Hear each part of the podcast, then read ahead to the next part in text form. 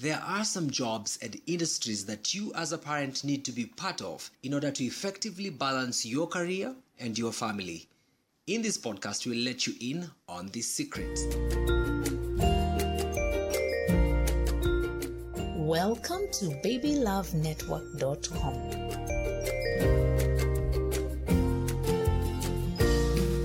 Well, the secret really is no secret. Any job can be effectively balanced with family life. The big question, however, is how possible can that be?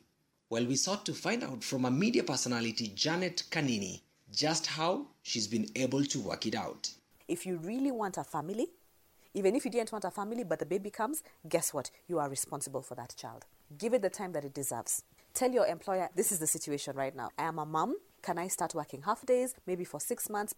So there are a lot of settings in the office that could be improved to make it much easier for a woman to handle and to juggle that career and that personal life.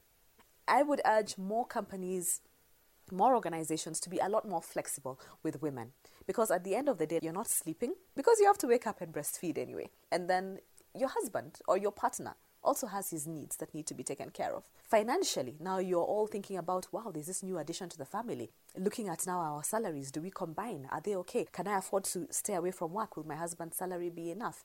So you have all these other things on your mind because you want the best for your family. And that is why I do understand that some women give up spending time with their family in order to pursue career, because we want our kids to go to the best schools, we want them to wear the best clothes possible, but your child needs you physically present. And it may be very hard for your employer to understand. So you need to set out your terms. If they're not accepted, you need to look for a plan B. Even if that plan B means being freelance or on contract. I am not employed.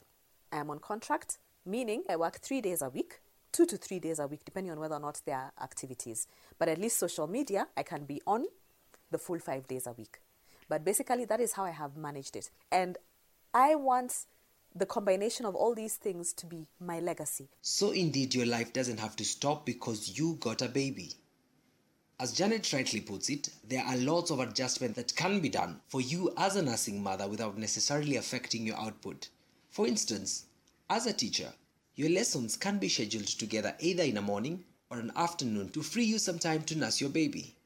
Or if you are in the marketing industry, your area of marketing could be adjusted to fit people you can conveniently access at convenient times. So be bold and suggest what works for you. Well, keep it B Radio to learn and share more with parents right here on baby love network dot com. It's not just a heartbeat. It's your baby's heartbeat. baby love network dot com.